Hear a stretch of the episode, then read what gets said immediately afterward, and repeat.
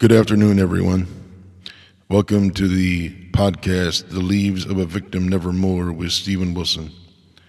My name is Stephen Wilson, and I am a drug addict in recovery, and I am a victim of childhood sex abuse.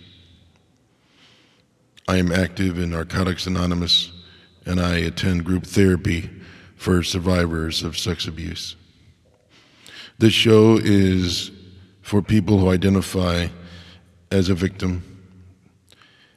The show is for people that may feel a bit alone or isolated because of what took place earlier in their life, or maybe what's going right on right now in their life.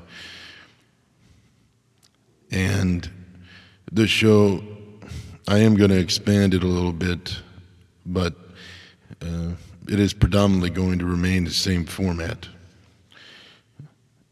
And for those of you that are new, I begin every every podcast by reading some verse or poetry, prose from one of my favorites.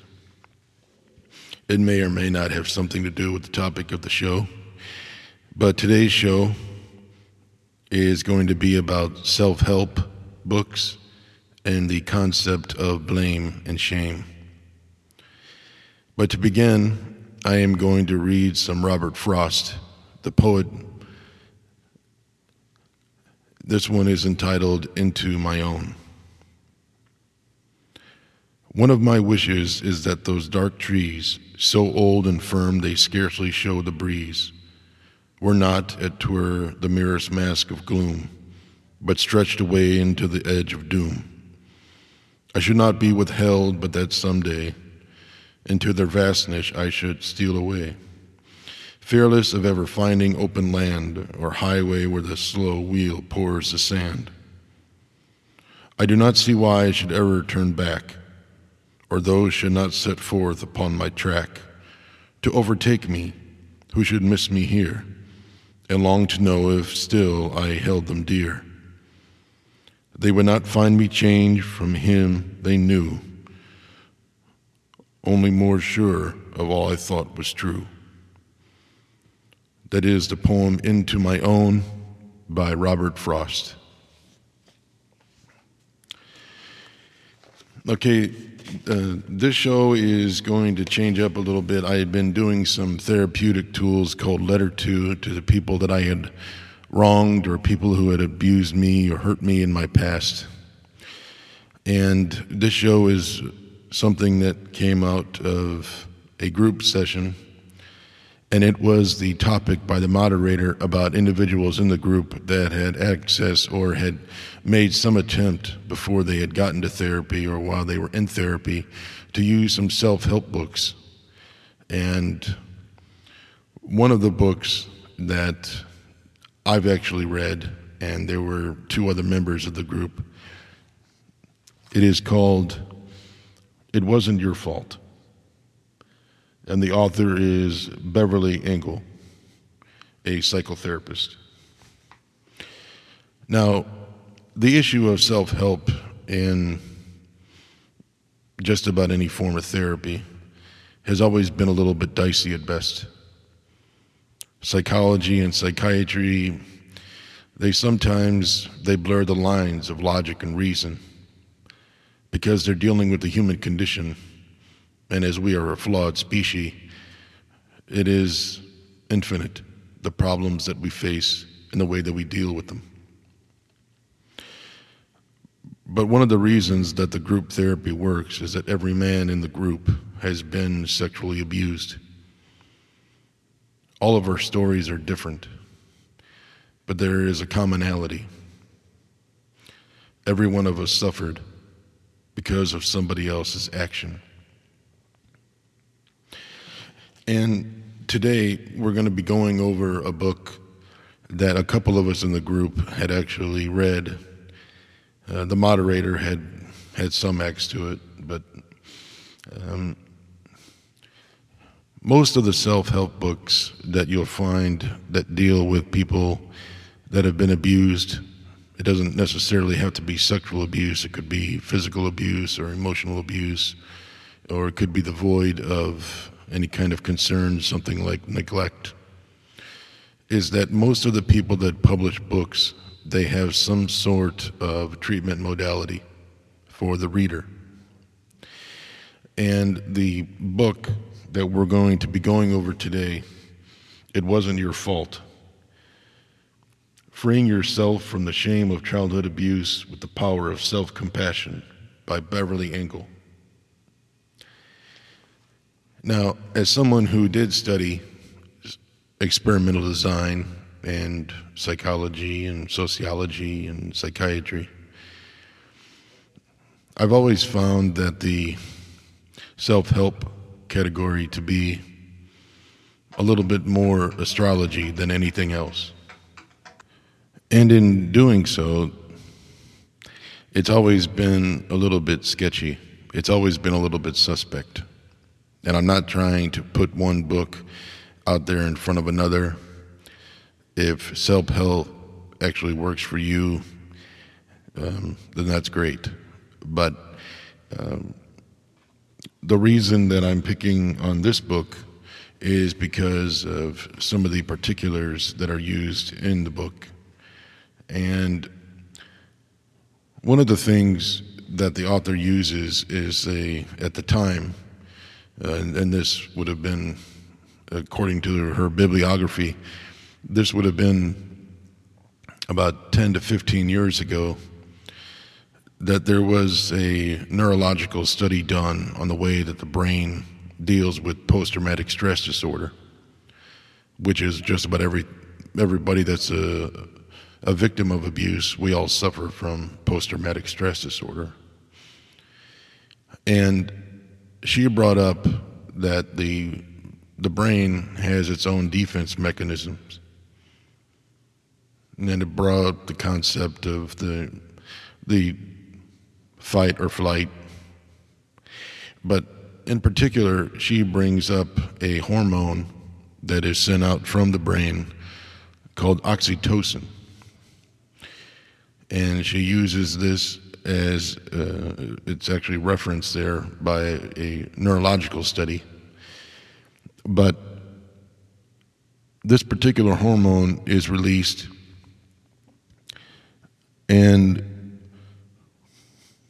the hormone is something that is used to make us feel more connected. A sense of calmness comes over us. Uh, theoretically, it helps us build trust.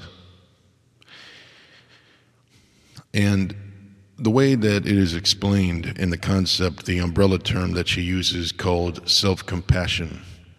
Now, to be clear, self compassion is something that is rather new and I, I'm not aware of anybody else really using the term currently in, in therapeutic or treatment modalities. But this is really her term, and it goes along with her entire book, her, her program, because she believes that the cure for shame is self compassion. And the issue is, is that in therapy as a victim of abuse, at some point in time, you have got to address the concept of what exactly are you trying to survive. There's no way around it. You, you've got to go to the mother womb. You've got to go to the Genesis primer. Uh, you've got to go to the cause in order for you to understand or even get close to the effect. Now, according to this book, Shame is something that she believes is the primary problem with people that have suffered abuse. And I think it's only fair that I tell you that one of the reasons that uh, I initially gave this book some credence is the fact that Beverly Engel in the book openly admits that she herself was a victim of physical and sexual abuse as well as neglect. And this is important because I can tell you from my own personal experience in the past year or so, the individuals that have never suffered from sexual abuse, they're basically talking out of their ass. They don't know what they're doing. They're using their paper trail. They're using their credibility from the school they studied. Uh, they're taking all of their cues from the plethora of case studies that they went through and and the fact is is that they don't know what they're talking about because you have to be a victim in order for you to make that transition into being a survivor. And this is another topic in her book where she differentiates that transition. What is guilt? What is shame? What is a victim? What is a survivor and of course, second verse, same as the first, you have to be able to deal with that one question what are you trying to survive? Well, for somebody like myself, being raped and sexually abused by somebody in the educational system with a position of authority, I wasn't able to comprehend what was happening. And I do agree with her that there was a great amount of shame there was guilt. And in her book, I'm not going to read all of them, but in her book, she goes through and has a questionnaire for the reader. And the questions, obviously, they're just another instrument to get the person to open up. But one of the questions did you or do you feel you deserved the abuse? Now, to the passerby, that question may seem to be a bit of a trifle, but it's not. Her survey mm, is a little campy, but there are some questions like that that by themselves they would require a great deal of therapy. To do that in a survey, a questionnaire, you can't really give that a yes or no because that's something again that you're you're you're dealing with that question what are you trying to survive? And as a child you don't understand what's happening to you. And for Beverly when she goes through all of these things and and I, again I'm not trying to put her on the bullseye but the, the entire concept of self compassion to me just seems a little bit weak because I don't think you can find balance in the scale of life when you carry a great amount of shame, the guilt. Because you don't exactly have a chance to go up to your abuser I never was able to talk to the teacher and, and get the things that I wanted to understand. It's part of the reason why I went into experimental design in college. And I always wanted to know why me? And I suppose that would have to go under blame. Was I to blame? Was I the was I the one that caused this whole thing? Because as it turned out, he made several boys jump for their towels after we got out of the shower.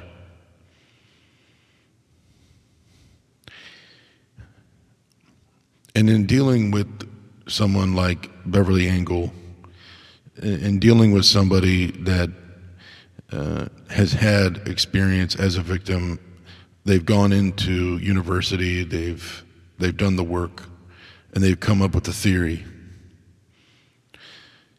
my problem is is the fact that there can't be a universal codifier. By that I mean there is no magic skittle other than death.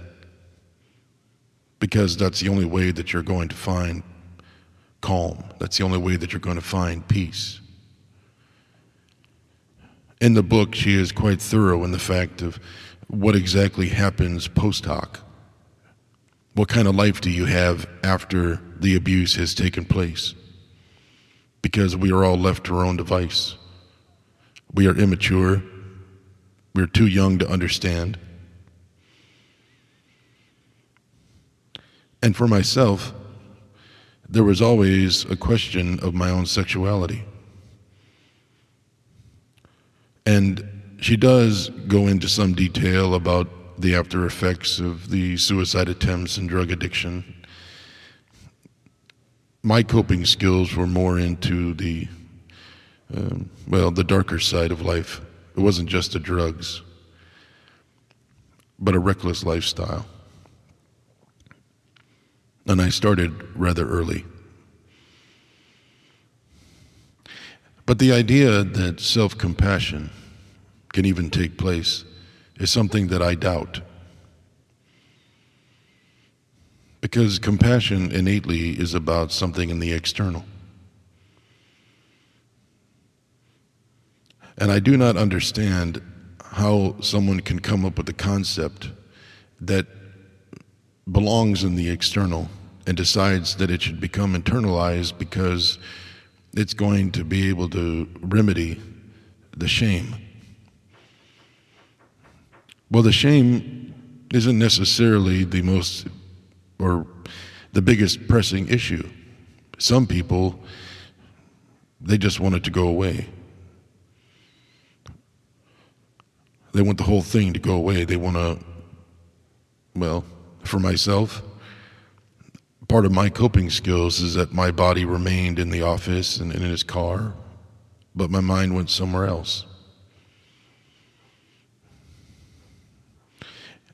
And when I did come back, when things were done, when he had finished his whatever he was doing, those are the things that in my therapy it had to be dealt with. And I don't mind having somebody bring in a self help book to group. I don't have a problem with somebody sharing a story and sharing their own treatment, and maybe it's going to work for somebody else because maybe it will. I mean, right now I'm I'm making a podcast that probably nobody's ever going to listen to. Maybe I'm just talking to hear myself talk. Maybe this is a form of therapy. I know that my artwork that I'm doing through art therapy is probably never going to get through an art gallery because the content is just too horrible. It's too horrible. And when I start talking about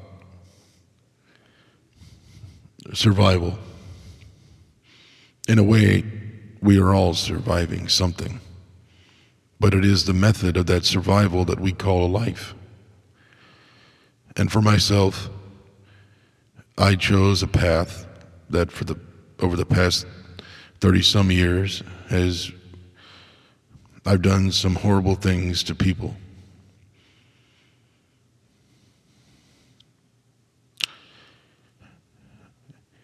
And dealing with the pain, dealing with the abuse, I buried it rather deep.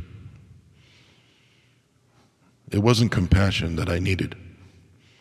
I didn't need a pity party. I didn't need somebody to tell me that they understood my pain when they had basically just heard about it through a case study, or they had written a paper, or they had something published in a peer reviewed journal.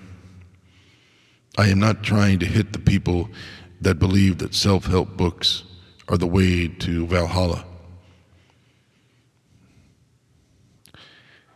I just question the idea that being sexually abused, being raped, being molested actually has a cure other than death.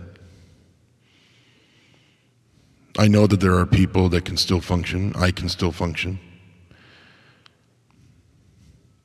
But in a comparison rationale, in a subjective way, I may not be doing very well the entire concept of normal is not going to be found in the social sciences. But here in the United States of America, people with mental illness, people that, regardless of what they're suffering from or the causation, we are always put on the outside. on the margin.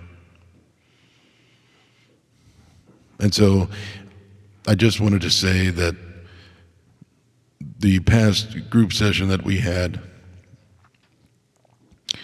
it just confirmed for me that there is no one thing that's going to fix everybody.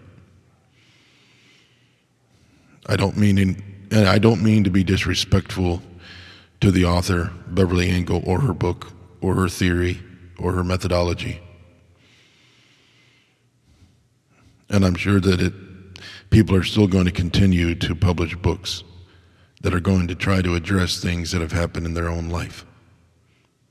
Maybe for the same reason that I'm doing a podcast about addiction and identifying as a victim, identifying as a victim of sex abuse.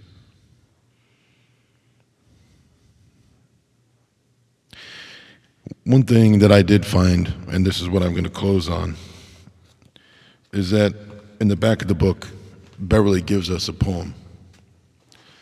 And I thought that I would go ahead and finish it and read the poem to you. The poem is entitled To the Innocent. You were born innocent, but that innocence was taken from you before it should have been. You were forced to see things and hear things and feel things that children should never experience. Things that made you feel tainted and spoiled and damaged. Things that robbed you of your wholeness. You spent the rest of your life trying to wash it off the filth, the grime, the garbage of abuse. You spent the rest of your life trying to return to your innocence. Let the waters of compassion cleanse you of your shame. It wasn't your fault. It was never your fault. You were innocent. You were pure. In your heart and soul, you still are. Embrace your innocence. Let it permeate your being. See it, hear it, feel it. Reconnect with it. Return to it. It is who you really are.